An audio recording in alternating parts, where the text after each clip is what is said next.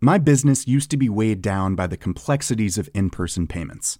Then, Tap to Pay on iPhone and Stripe came along and changed everything. With Tap to Pay on iPhone and Stripe, I streamlined my payment process effortlessly. Now I can accept in-person, contactless payments right from my iPhone. No extra hardware required. What's truly remarkable is how I can cater to all of my customers' payment preferences. Whether they're using cards, Apple Pay, or other digital wallets, Tap to Pay on iPhone and Stripe ensure a smooth checkout experience every time. And it's not just me. Stripe helps businesses of all sizes, from local markets to global retailers, scale quickly and stay agile. To learn how Tap to Pay on iPhone and Stripe can help grow your revenue and reach, visit stripe.com/tapiphone. Hello and welcome to They Started It with Angelica Malin, the podcast that takes you on a journey from business idea to reality, with a range of inspiring, dynamic CEOs and business leaders. I'm your host, best-selling author, entrepreneur, and founder of About Time magazine, Angelica Malin. And in this series, we'll be discovering what it takes to make it as an entrepreneur, from mindset to hard business lessons, with some incredible, inspiring guests. Don't forget to follow me on social media @JellyMalin for all the behind the scenes of making the podcast. Now, let's find out how they started it. My guest this week is Olivia Ferdy, who is co-founder of Trip CBD. Olivia, tell me a little bit about Trip and about your role there. So I'm co-founder of Trip with my husband, Dan, and we began Trip about 2.5 years ago. It's a sort of premium lifestyle brand that really uses plant-powered CBD at its core. But broader than that, we're on a mission to help people support their mental well-being through our CBD-infused drinks and other products. And for those that don't know, CBD stands for cannabidiol. It's extracted from the hemp plant. Non-psychoactive, can't get you high or anything like that. All natural, but really amazing to help your mind and body. Amazing. I've got mine here. I'm actually excited to try it. So tell me a little bit about how the idea for the business came about. Super unexpected, and I always struggle to do this in a short version because it's just got so many different kind of emotional pinpoints that, it's still kind of crazy and hard to believe even as I continue to say it now. But actually, it was just before Dan and I's wedding in 2018 when he suffered an accident playing football, broke his leg, had to have knee surgery. 7 weeks before the wedding, told he wouldn't be able to walk down the aisle on like crutches, braces, metal poles coming out his leg. And we were desperate to find a solution. And we were recommended CBD by his brother, who was based in New York at the time. And we'd never heard of it. This is 2018. So there weren't products around on the high street. It wasn't even a buzzword, I'd say, in the health and wellness space, let alone something mainstream. Gave it a go. And on taking CBD regularly, 7 weeks later, not only was he walking down the aisle, dancing, crutches free, I've got the videos to show you if we had longer. It was so phenomenal that when we got back, we dove into researching it and learned a ton about the hemp plant. And actually in the US, where the CBD market had been more mature, sort of coming up to 10 years old in some areas, while there were these incredible medical sort of stories and research around things from epilepsy to cancer treatments to depression, and sort of sportsmen's injuries was a really, really common area where CBD was used. Most people were using it for day-to-day stress and well-being. So I was working as a lawyer at the time in the city in London, stressed and burnt out, and started trying the oral drops myself and found incredible relief for my anxiety, whether I was on the commute or just running around. And what I was struggling with was finding a product that was sort of trustworthy, good quality, accessible from a branding perspective. And I come from law, so it was super conservative and not exactly the environment I felt comfortable talking about this product I was using, or the packaging available, often covered in sort of green, big sort of marijuana leaves, and sort of more aggressive branding wasn't something I felt I could have on my desk when I needed it. Mm. So we quickly decided after that if we could create something that resonated with our friends and family from a brand perspective, tasted amazing, something that matched the feeling of relief we were getting in terms of the flavour and the sort of aesthetic experience. Tons of people could benefit from something like this in the way that we had felt it had really positively impacted our lives. So we left our jobs as newlyweds. Dan was in finance. I was a lawyer, told our parents that we were putting all our savings into this and going into cannabis together. And luckily it's gone amazingly well, but a pretty funny turn of events that I think is important to share, such that when you have a personal experience that can impact you, you don't always have to have a plan. You'd have a good plan on the basics, but these things are unexpected, and sometimes you have to just go with your gut. Just run with it. Yeah. Amazing. Well, it's an amazing story. First, I just want to ask, so you left these kind of stable corporate jobs. What was like the response from friends and family when you said you were going to do that to launch your own business? I think it's probably also important to emphasize, like, when you have a partner or a co-founder, I think it really helps with some of the thinking around when is the right time, when is the sort of minimum viable product ready to go.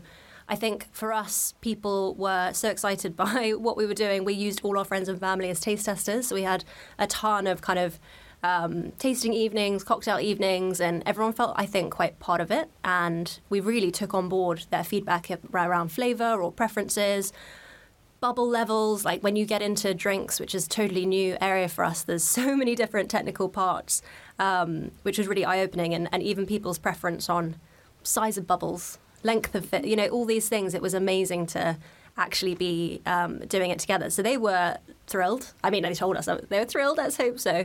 But friends and family have been incredibly supportive. I think our parents have always been really generally open-minded and recognise that we're independent, and they've been super supportive about any decisions, sort of career-wise or otherwise. Having said that, my dad is Chinese Indonesian, so he did want a lawyer, a doctor, and an accountant in the three kids. We got a doctor and a lawyer, and then I said, "Sorry, I'm out of here. I'm going into cannabis." But no, it's been really great, and actually, family has always been really integral to how we've built the business and how we've envisaged how this can support people. You know, I think of my friends and my family as our initial community and target market, and they've been part of the journey the whole way, and even. So it's Dan and I, husband and wife team, and my brother-in-law James was our first employee, who's my sister's fiancé. His sister came on board. My brother-in-law is one of our partners and investors, and actually the whole thing has had this incredibly tight-knit kind of family feel from the beginning. Mm. When into the pandemic, actually, we were just the four of us in our living room for most of Trip's journey, actually, until just over a year ago. Then we actually had our first external team members join and growing the team to around 15. Will be sort of 20-25 by the end of the year. And actually, I think that family love and respect and kind of team dynamic has been a really big part of what we're building, and I hope resonates with people when they meet us and learn about the product and enjoy it. Are there any challenges that working with your family in that kind of close-knit community throws up as a business? I think people ask us a lot, and I'm sure there will be unique challenges because of that dynamic. I think it has only been an incredible advantage so far. We've been so fortunate.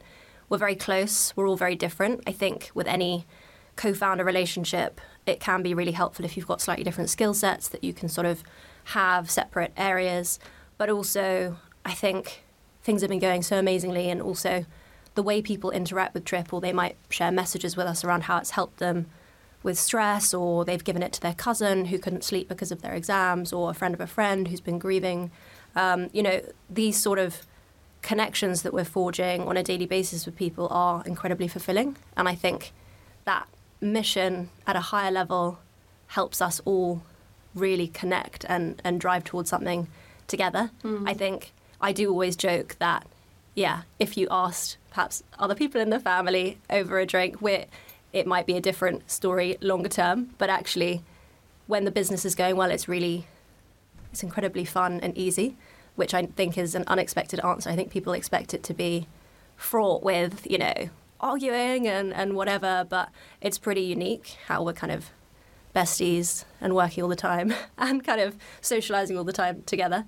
I like that you mentioned fun, because I think that's a really kind of underrated side of business people don't talk about. Is I think it should be fun, and we often think it's going to be a slog and hard work, but actually it should be enjoyable. If you're doing your own thing, that's coming with so many additional challenges and uncertainty that you need to have that fun element. Yeah, I definitely agree, and I think if perhaps, you know, over a period of time or years we had a plan to look at a product that had this perfect, I don't know, merging of trends, and we developed it over years together with some specific goal in mind around, I don't know, getting listings in a certain retail environment or launching it in a place to achieve a certain commercial goal, you might quickly feel perhaps either disappointed or put out if that plan had to change.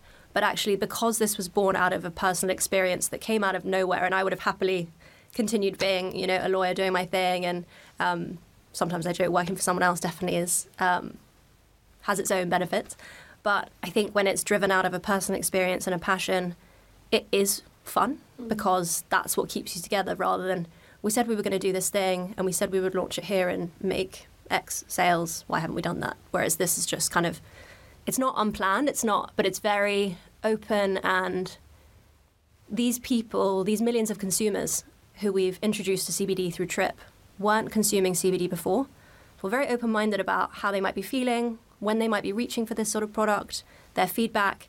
And I think that approach translates to the whole business. I'm not a drinks expert from whatever, how many years in a big drinks company, and the rest of the team also has that more, no one's done this before, let's give it a go. Mm. And that's, I think, where some of the fun and the playfulness comes in throughout all the touch points of the brand. So the way that it works with your body is such that we want to help more and more people enjoy this sort of product, and not having a business plan, I think it comes into CBD because historically it hasn't been the most regulated space. So what that means is we're going onto shelves, or we're going into shops that didn't stock this product before. So you might have a plan around, I want to go through this channel, or build this in retail, or build this in gyms, or build this in a, I don't know, beauty channel. But actually regulation has meant that historically those weren't necessarily available. So if you had a plan, you really do need to react to those things opening up, if that makes sense. Mm. Because if I take Sainsbury's as an example, while we're in places like Selfridges, Liberty's, Soho House, you can find our products in Sainsbury's. You know, our vision is to create the most accessible and inclusive route for people to try plant-powered CBD. Mm. And in Sainsbury's, there weren't CBD products before. So they've been an incredible partner where we've worked with them, supported sort of wider education in the category, bearing in mind this sort of product didn't exist and these people consuming it weren't consuming it before. But selling the drinks in a fridge where you'd expect to find drinks, finding multi-packs together with beers and alcohol-free options at the back of a store, and then the stronger tincture products in the well-being aisle next to a Barocca, these are all new formats. So actually having a plan, it's hard to explain what I mean. It didn't exist before, so you're kind of inventing it from scratch, that this tincture product should sit on a shelf next to bath bombs or next to Barocca. There wasn't a product you could point to in the CBD space and say, well, that's where they went, so the business plan should mirror that distribution strategy. It just wasn't there. Literally, like, almost writing it and really working closely with partners who trust us to create shelves and new spaces it should be. Mm. There hadn't been a CBD drink in Equinox gyms before. Mm. There had never been a CBD product in Soho House before. And now our CBD tinctures are on every bedside in every hotel. We joke, replacing the Bible, you know, helping you get that good night's sleep. So it's all quite uncharted. If I started again from today, I'd definitely be able to write probably more of a plan, because we've actually opened up these channels, if that makes sense. Which is what makes it really exciting, because anything is kind of open to you as well. Yeah. There not being a brand there before means that you're actually creating this space for yourself. Or the person who, whether it's a stressed out mum on the school run who's about to pick up a car full of screaming kids and is like, I just need that CBD drink in my drinks holder in the car. Or it's, I don't know, a young guy at uni or girl who has decided they want to try not drinking a couple of nights a week or for a big night out. These are new moments for these people. So where we need to be available for them to reach out and grab it or buy it is also changing. And that's something that's very humbling, I think, around how the landscape is developing. Also super exciting. Mm. Yeah. It's also like good timing, because I feel like the low alcohol, kind of like sober curious movement has just taken off in the last few years, of more and more people actually choosing for non-alcoholic options, like on a night out. Totally. And I think with the pandemic that really shifted people's relationship with alcohol. I think a lot of people, myself included, were drinking more in lockdown one.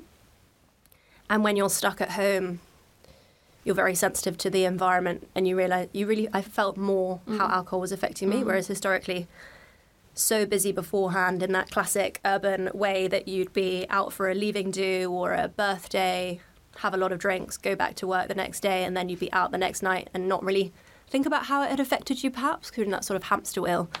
But I think there's a ton of people who've been reassessing their relationship with alcohol, and I think what I'm excited about for CBD is because it can help people, you know, within 10 minutes of drinking a can, I get that reset. I get that sort of, it's nothing dramatic, but it's a slight softening of racing thoughts. And I think for people who are looking for something instead of alcohol, first of all, there's way more interesting, delicious products out there now than I think there were 5 years ago, which is brilliant because compromising on taste is one of the major obstacles for changing what you're consuming. And then the fact that people could feel something, not like a coffee or an alcoholic drink because they do different things, but you might reach for a coffee or an alcoholic drink for a specific purpose, to relax you, to wake you up. And the idea of positioning CBD as an alcohol alternative can also offer that kind of reset, reduction in social anxiety, help you feel more happy and confident, but without the alcohol. Yeah, that's because you're reaching for alcohol to feel something, aren't you? Yeah, for me it's often that first sip of wine is to relax, and then sometimes it's to sort of feel a bit more, I don't know. Loose. Yeah, confident, chitty-chatty, especially if you're coming straight from something that maybe you're head down, you're at work, you're rushing around. So yeah, I definitely get that from CBD now, which is a nice relief. Not to say I don't mix it with alcohol as well, because CBD cocktails. You were telling me before that there's lots of cocktails that you're doing in London with CBD. Yeah, you gotta give it a go. We joke, it's like happy drunk. So I want to go back a little bit to the start of the journey. So you had this idea with your husband to launch this business and decided to quit your jobs. How did you take it from an idea to actually creating a physical product? What did that process look like? What I will say is I'm glad I didn't know what it would take. I think if someone presented me with a list, what would have been helpful maybe is a list of how to do it, step by step. Thankfully, I didn't have that in some respects because it meant that we just went for it sort of guns blazing. So when we're talking about the drinks or the tinctures, you need a production partner. So we'd made the drinks in our kitchen with our friends, tasting, and had developed something we thought was brilliant. But to scale it up into a physical product that you can sell, obviously in a store, you need someone to make that for you. So to find a manufacturer at a time when no one had put CBD in their factory before, and some of whom were quite reticent to do so, not knowing how it would impact their machinery or their liability insurance or whatever it might be, there's a lot of confusion out there. We literally, like on Google, drinks manufacturer, rung them all up, people that would do sort of small enough runs. So anyone who's looking at launching a drinks company, one of the difficult things around cash in the early days is you've often got to pay to produce your product up front before you've sold it and made money. So when you're looking to produce for the first time, you're often looking for someone that can make a smaller amount of your product because the big guys will require you to make 200,000 products in one go. And that's obviously a lot of cash and untested product. So spoke to every single smaller scale manufacturer, met them all, pitched them, went in, you know, presenting what our vision and ambition was. And we're really lucky, got to work with some great partners who helped us scale this off the ground while retaining everything we wanted about the product in terms of the flavour and the experience. And I think if you were from the drinks industry and you look at our ingredients, there's so many in there. I think in hindsight, it would have been a lot simpler to choose something with sort of 5 ingredients, but equally, you can't plan these things. Now that we've got so many ingredients and it's so complex and we've selected all these incredible functional botanicals as well as the CBD, so you've got ginseng, L-theanine, chamomile. It's also quite defendable because people look at that and think, gosh, that must be incredibly complicated to make. I'm not going to go do the same thing. So it comes back to your point and your question around the business plan and going with the flow a little bit and learning as you go. So Google is your friend, network is your friend. There's a ton of people. I think the challenger brand landscape in the UK is quite unique, something I learnt and didn't know about before. There are so many young, start-up-y food and drink brands who are going through the same questions, the same challenges, trying to speak to the same buyers in the same stores. People are really collaborative, and I'm super open about that. And if anyone listening or otherwise ever wants to chat or get on the phone around how we did it and buyers' names and things like that, I think it's really important to be open and pay it forward because you don't need to reinvent the wheel. You know, someone has looked at storage costs for a warehouse before and built a website before. So definitely that's something that you can lean on people you meet. It was harder perhaps in COVID when there were less of these physical networking, in inverted commas, or casual coffees, but reach out to people on LinkedIn. I think that was probably a COVID benefit to us. You know, we've listed in places like Sainsbury's and Ocado and never met the team, and people in the drinks industry and the food industry tell me, oh, have you been to this office and that office? But for us, it's all been online. And while that is challenging to pitch your vision and your passion on Zoom, everyone's on their phone, everyone's on their email, everyone's on LinkedIn. Just go have a look. You can find them. Yeah, definitely. And worst case, they didn't reply. Send another one, they didn't reply. You'll get there. Yeah. My business used to be weighed down by the complexities of in-person payments. Then, Tap to Pay on iPhone and Stripe came along and changed everything. With Tap to Pay on iPhone and Stripe, I streamlined my payment process effortlessly. Now I can accept in-person, contactless payments right from my iPhone. No extra hardware required. What's truly remarkable is how I can cater to all of my customers' payment preferences. Whether they're using cards, Apple Pay, or other digital wallets, Tap to Pay on iPhone and Stripe ensure a smooth checkout experience every time. And it's not just me. Stripe helps businesses of all sizes, from local markets to global retailers, scale quickly and stay agile. To learn how Tap to Pay on iPhone and Stripe can help grow your revenue and reach, visit stripe.com/tapiphone. I'm Sandra, and I'm just the professional your small business was looking for. But you didn't hire me because you didn't use LinkedIn Jobs. LinkedIn has professionals you can't find anywhere else, including those who aren't actively looking for a new job, but might be open to the perfect role, like me. In a given month, over 70% of LinkedIn users don't visit other leading job sites. So if you're not looking on LinkedIn, you'll miss out on great candidates like Sandra. Start hiring professionals like a professional. Post your free job on linkedin.com/achieve today. This season of They Started It with Angelica Malin is proudly sponsored by Funderbean, a global investment and trading platform. Funderbean serves 25,000 investors from 133 countries and has over 60 companies from Europe and Asia listed on the Funderbeam exchange. Funderbean's marketplace operates 24/7, 365 days a year and has helped private companies raise more than 25 million euros in funding. Funderbeam is a female-founded business founded in 2013 by Kaidi Rousalep, a former CEO of Nasdaq Tallinn, who we'll be hearing from later on this series. If you'd like to explore the world of startups and growth companies, visit their website www.funderbean.com and give them a follow on social media at Funderbean. Thank you to our sponsors, Funderbeam. Is there anything like cash-wise that you spent money on that was a mistake, and what were like the best things that you invested in and spent money on kind of in the early days? That's a really interesting question. I think something that you kind of review with a lot of hindsight, and I think having 2.5 years in the business, I feel it's too early to, like, my gut feel, there's never luckily been anything where I'm like, gosh, don't do that, do what I did. I think it's all about perspective. We definitely bootstrapped the business for the first year or so. And I think that was a really important discipline. There wasn't physical marketing activities. We couldn't sample people, you know, in the tube or whatever. So we very much doubled down on what we were doing in our own space at a time when a lot of the world was closed off. So in retrospect, perhaps it gave us more opportunity to be more focused, such that we weren't saying yes to every sporting event or every sampling opportunity. We actually got to lean into just talking to who was engaging with us. We have this incredible online community through Instagram and our website and SMS, where we ask people how they're doing, you know, have a conversation, hear about how and why they're using the products. And I think being able to really focus on that without spending necessarily on really big conferences or trade shows, that's often quite a large capital cost for a small company, but often positioned sometimes, from what we heard, as kind of the way to present to the Selfridges buyer or whatever. But actually, cold emails and LinkedIn, we had such an incredibly supportive response. So we didn't end up spending loads on trade shows, but I would watch out for kind of big cash outlays for marketing, perhaps, that you can't row back from or track as smartly. The other thing, which I think is a bit unusual, historically we couldn't advertise on Facebook, Google, Amazon, Instagram, because the legal position in the US where those companies are founded restricts CBD advertising.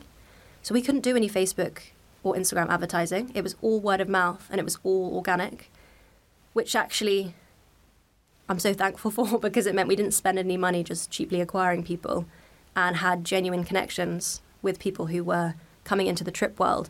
So I think it can be amazing to sort of plug that in when you're launching a brand to get brand awareness, but actually going back to the old-fashioned playbook around, well, where are people? What are they doing? How do you connect with them?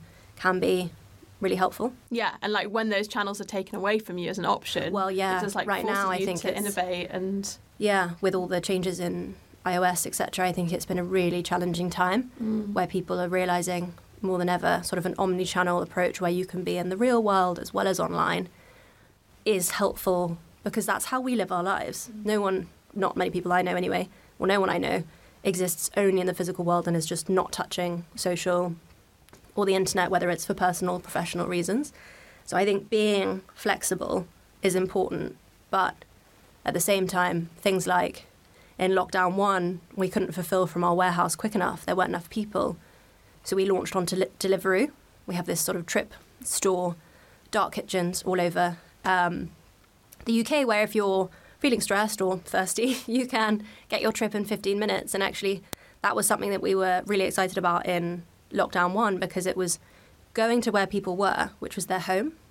And rather than just relying on clicks and digital advertising, being reactive and flexible, particularly in the pandemic, which has been such a period of flux and uncertainty, having a really strict business plan or anything really, you have to be very open-minded to the changes we're all going through, personally and professionally. And we've all like become so accustomed to that ease of like Deliveroo or Gorillas, and just so, yeah, you want everything so quickly. So if it is delayed with delivery, you're like that feels like such a red flag now. Yeah. We're so like instant gratification the way we consume. Can you tell me a little bit about the Queen Shop story, because I love it. I saw it on LinkedIn. Tell me a little bit about that and like how it impacted the business. Oh my gosh. So this was January last year. I think it was January. Literally so unexpected, waking up on a Saturday morning to our phones buzzing. This story had dropped in the tabloids, which went viral, which when I initially saw it, my heart was like, oh my gosh, is this a bad thing? What does this mean? But I think that's a separate podcast around kind of social conditioning and thinking things are bad or good, when actually you just have to roll with the unexpected sometimes.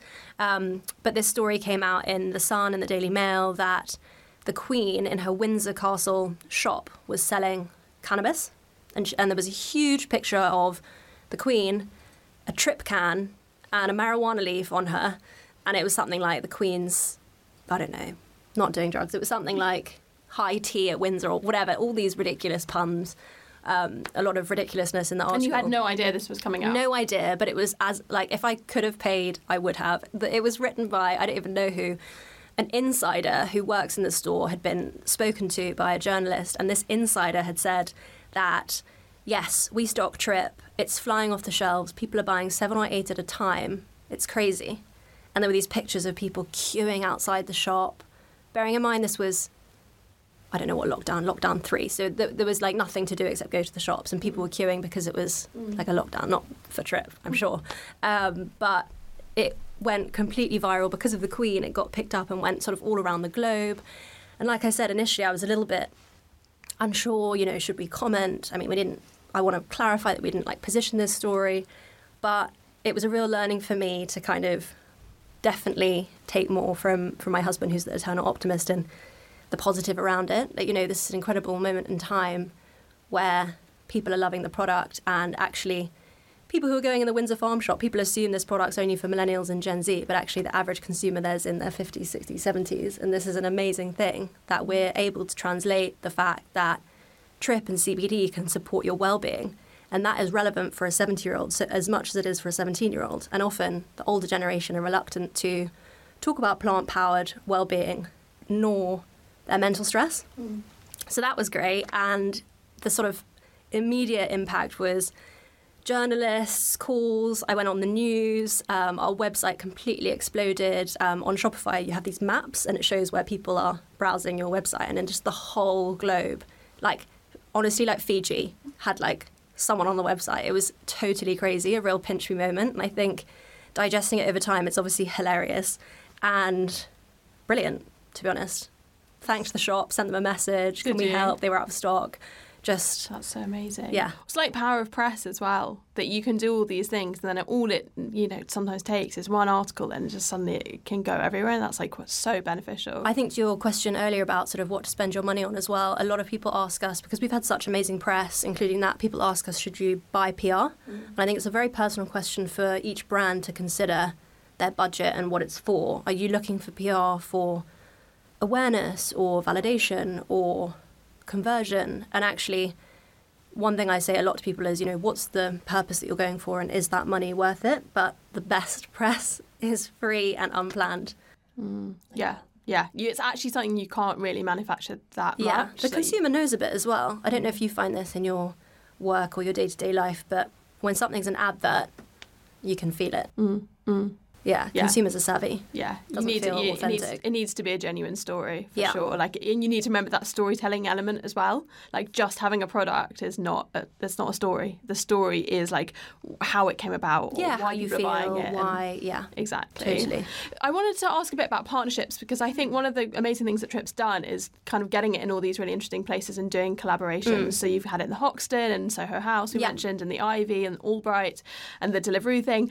How do some of these partnerships come about, and how do you like create a successful partnership with other brands? I think it's a really good question, and something that people ask us a lot. And I think what's been really helpful for Trip is building the concept and the genesis of the brand around ourselves and our friends and family, in the sense that if you're aligned with your target market, I think that must make the job of any entrepreneur a lot easier. And I can't imagine working in an environment where you don't consume that product, or I don't know, you're not your own. Yeah, or you work in a vegan company, you're not vegan, or you work for a pet company, you don't like dogs. I don't know. Like, there are these situations because people need jobs. But I think that has been really helpful to really organically just connect with people. We have a lot of people approach us. It goes both ways. You know, I have a channel on Slack with my brother-in-law, James, who has a marketing background from L'Oreal, called like Cool Brand Stuff. And partnership-wise, I'll just send him like random things I've seen in the world, whether it's taking photos when you're walking around Selfridges or Harrods, or architecture, you know, constantly inspired by things out there that excite me around the broader vision of Trip as a lifestyle brand. It's not just where are you when you're thirsty. It's more than that. And then things and places that you experience or find out about through your own friends or the wider network, whether you're on TikTok or social, and you see things that kind of trigger ideas. So that's how it evolves from our side. I think the helpful thing, as well as having a ton of really fortunate inbound requests and questions, the best things are those really authentic, genuine conversations where someone might have, I don't know, had a Trip product at an Equinox gym after a class or after an activation of some sort. They then see you again. You might meet this person, and you just have a genuine conversation about resonance with each other's brands or products. I think that's the most powerful way, because it's more authentic for both your audiences. So everyone can get genuinely excited about something that aligns. I think it's a huge opportunity, and I think we're really lucky at Trip. I think CBD, for those that don't know, because it can help your mind and body, and we've got the drinks and the tinctures and other products, we're sold in hotel groups, restaurants, gyms, grocery stores, lunch places like Leon, office buildings. There's so many different moments which you can connect with your community and maybe consider a partnership to help tell that story. Perhaps if you were a more streamlined product, it would probably be more focused, to be fair. If you were like just gym focused, recovery, energy, workout, rest, I don't know, performance, you'd probably have a really clear idea of like which partnerships would work for you. But I think the arguably double-edged sword, but how I see it, the opportunity is we could partner with anyone. And that means the conversations can be quite free-flowing and organic. It might be that, you know, queuing for, I don't know, a taxi at the airport, speaking to someone, you realise actually taxis would be an amazing place to have a Trip can in every chauffeured car for London Fashion Week. And then you meet someone who's involved in Fashion Week or with a brand, and you start talking about it, or someone complains that transport's the hardest thing when you're rushing around a Fashion Week. And these things kind of evolve through use. And the world is small. If you're open-minded, and now that we're able to be out and about a little bit more, it's amazing how many people you meet who know someone who knows someone. So ask your friends if you want to meet the brand. So I want to talk a little bit about mindset and kind of what it takes to be an entrepreneur. Can you tell me a bit about, in your own journey, like how have you stepped into that role as a co-founder of a business and bringing this kind of entrepreneurial spirit? Was it something you felt like was always inside of you, or has it been quite like the journey to kind of feel confident in that role? Yeah, I think everyone's on a journey, and I'm definitely learning as I go. I didn't grow up with an entrepreneurial spirit as such. I think I've always been independent in some respect, but actually incredibly privileged in terms of the education and access I've had and the people around me to support the decisions I've made. So this wasn't part of the plan, and it's not... I definitely have an incredible amount of imposter syndrome, which is ridiculous.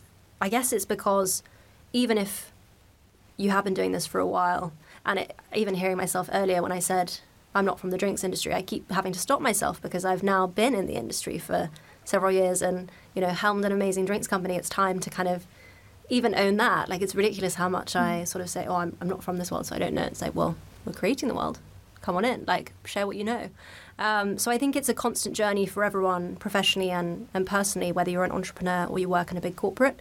I think the way the world has shifted, particularly over the last 2 years, but wider kind of conversations, whether it's around mental well-being or kind of career development or balance or whatever it might be for someone, it's constantly changing, and I think that impacts how you might feel in your journey for sure. I think that it's been an amazing experience so far. I think I couldn't have done it without a co-founder and amazing founding team, in the sense that, not that I couldn't have physically got it done, but being able to stress test with each other, with people you trust, to challenge your ideas, to challenge your ways of thinking, I think really accelerates your success or your failure. And if you fail quicker on an idea or a campaign, you can rectify and readjust more quickly. But I think that for anyone looking at becoming an entrepreneur, it comes down, for me personally, to passion and experience. You don't have to have the experience of this before. It's not rocket science. Anyone can figure it out. If you're the consumer, you'll build, you'll get feedback. You just need to be reactive and open-minded to if your idea needs tweaking or if your concept needs shifting. But I'd say that, yeah, anyone, anytime can enjoy that aspect of being an entrepreneur, whether it's what they call the side hustle or even aspects of people's current roles. There's elements of entrepreneurship and the freedom that brings without committing all the way for many people. What do you think makes a really successful co-founder relationship? Obviously, when it's the business with your husband, which again is its own kind of unique dynamic, but what's made it work? I think knowing each other inside out. We got married 3 years ago. I was 18 when we got together, so 13 years, very long time. Knowing each other, having grown together, I think it's particularly helpful if you have a slightly different skill set, in the sense or experience that you might feel you can lean into more. It helps because if both of you want the final say or have a strong opinion on the brand or the copy or the distribution plan, it can slow things down. It's actually quicker if you can lean into a personal preference or personal experience or skill set that the other one doesn't have, and that means that you're stronger together. So knowing each other really well, open, honest communication, even if you're not married, I think that's critical. And then I think for other family situations or where co-founders are friends and not family, I think what's probably really important is boundaries. So I'm not going to text you at 11 p.m. on a Saturday about a work thing. In a couple, it's different. We talk about it all the time because we just have so much fun, and traveling for work and pleasure. Like, we're going to Coachella. We decided last night we're going to Coachella in a few days for an activation that we're doing with Soho House in the desert. I'm like, that's really full on, and we're going to have to work really hard to make it happen. Pretty much once in a lifetime opportunity. That's kind of insane. So if you weren't in a relationship and sort of living and breathing it at home, I would say boundaries would actually be healthy for sure. To give yourself space to kind of reset mentally in different times of work, whether that's the traditional weekend or other times. If you were to go back to the start of your journey and kind of look at things and give yourself some advice for the kind of few years that follow, what would you tell yourself? Keep having fun. Sometimes I have to remind myself how much fun it is. And I think you quite quickly, when things are traditionally brought you in an environment, I guess, where you're either a high performer or a high achiever, the wins and the adrenaline get so high that you are constantly onto the next thing. And kind of, while we'll plan celebrations and time together, I think even this conversation now, my mind is going through all the things from whether it's the last 2 weeks to the last 2 years. And it's overwhelming how incredible a journey it's been, helping all these people while getting to work with my best friends every day, changing the way people feel. Like, trying to encourage myself to feel that fully, I think would be important. I think with the pandemic, it constantly felt like, but it could all go away. What if all those channels close down tomorrow? But trying to remove some of that fear, which I think we probably all feel differently in hindsight with the pandemic, but it was very real and still is a very real life or death experience for a lot of people. Trying to, full body already having fun, but this is something special. It's like, I think it's presentness as well. Yeah. I think it's that feeling of like, let's actually take a moment. Yeah. Because it's so easy to be chasing the next high, to the next thing, and to be really hard on yourself when stuff doesn't go right. And yet we're not very present when things are good. And there's that like low level constant anxiety of like, well, it could all disappear, which I feel as well. And so it is hard to kind of root yourself in and be present for like the success that's kind of in front of you. Mm. But it's something to be proud of, and like changing how people feel is such an amazing thing. It's such a privilege actually to do. Yeah. Absolutely. Amazing. Well, thank you so much. You've been the most incredible guest. We have some quickfire questions that I like to ask at the end of every episode, which I wrote very quickly this morning. I hadn't had a coffee yet or a CBD, so they are a bit random. But so spend or save? Spend. Interesting. Pancakes, avocado toast? Pancakes. It was a very quick answer. Like you knew that. I love pancakes, yeah. Is pancakes, that a particular passion? Just pancakes are always disappointing. American ones, you know, there's like fluffy ones, not ones you can. I don't know how to make them myself. Absolutely not. Those you go up them. Yeah. Downtime or night out? Oh, that's a really difficult one. Night out. With a bit of downtime before, and then just right, like so, like a power nap. Yeah, power nap and then a night out. Yeah, 20 minutes and then. I always have a danger nap where it's too close to the night out. I have to have a coffee. It's a nightmare. Cocktail or CBD? CBD cocktail. Or CBD in the cocktail? CBD cocktail. CBD cocktail, right. England or USA? England. But I did actually want to ask, which we haven't spoken about, which was getting stocked in Erewhon, which is like the world's most incredible supermarket. Have you been? I have been. Wow. It is a whole other world. Incredible. It's the future. I spent $20 on a probiotic yoghurt. Money well spent. Your no body will, like, thank you, for sure. TikTok or Instagram? TikTok. Interesting. Why? It's the future. It's also so fun and so crazy, and you don't need to think. Instagram is beautiful and an amazing way to connect with people, and definitely one of the most powerful tools we have to talk to people in our community. But I think the way that we're going to socialize, and I mean the time I spent on TikTok, it's just mind-boggling. Everything's got so quick now. So quick. It's all just short form, quick. Yeah, like 1 second and then you're on to the next thing. TikTok is the most addictive platform. It's frightening, yeah. You can literally lose hours. Yeah, it's fully addictive. That's, the future. Interesting. So a question I like to ask every guest is, say you meet with a 16-year-old and you want to give them advice. It's 2022. You want to give them advice for the next 5 years. What would you tell them? I think that's really tricky. I think I would definitely say, if they can, stay in school for those extra 2 years. After that, you don't need to have a huge plan. Things are unexpected and life throws up things that you can't plan for. But if you have that school, that'd be amazing. And sort of experience is worth so much. Be open, be kind. You're going to meet a ton of people, hopefully, in your life who are nothing like you. And being able to speak to them and empathise them is the most important thing you need to learn.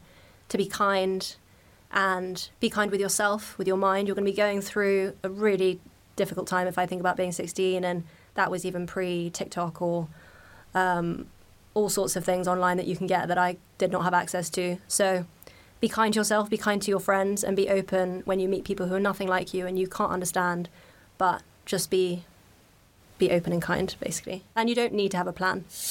I hope you've enjoyed this week's episode of They Started It with Angelica Malin. Don't forget to hit the subscribe button to get new episodes delivered weekly, and follow us on social media @JellyMalin. If you benefited from this conversation, we'd love you to leave a review and rate the podcast so more people can find it. Today's podcast is brought to you live from Runway East, who are kindly sponsoring this series of They Started It with Angelica Malin. I'm recording today at their state-of-the-art studio on Old Compton Street in Soho, and honestly, what an incredible place. As well as podcast studios, Runway East offers office solutions to businesses of all kinds. They do flexible contracts, and there's workspace options for everyone, from big branded offices to flexi co-working space. If you're interested in joining a super trendy co-working space, they've got sites in London and Bristol, with new ones opening later this year in Shoreditch and Whitechapel. Come here for Cake Wednesdays and drinks trolleys on Fridays, and stay for the free coffee. Give them a follow on social media at Runway East. My business used to be weighed down by the complexities of in-person payments. Then, Tap to Pay on iPhone and Stripe came along and changed everything. With Tap to Pay on iPhone and Stripe, I streamlined my payment process effortlessly. Now I can accept in-person, contactless payments right from my iPhone. No extra hardware required. What's truly remarkable is how I can cater to all of my customers' payment preferences. Whether they're using cards, Apple Pay, or other digital wallets, Tap to Pay on iPhone and Stripe ensure a smooth checkout experience every time. And it's not just me. Stripe helps businesses of all sizes, from local markets to global retailers, scale quickly and stay agile. To learn how Tap to Pay on iPhone and Stripe can help grow your revenue and reach, visit stripe.com/tapiphone.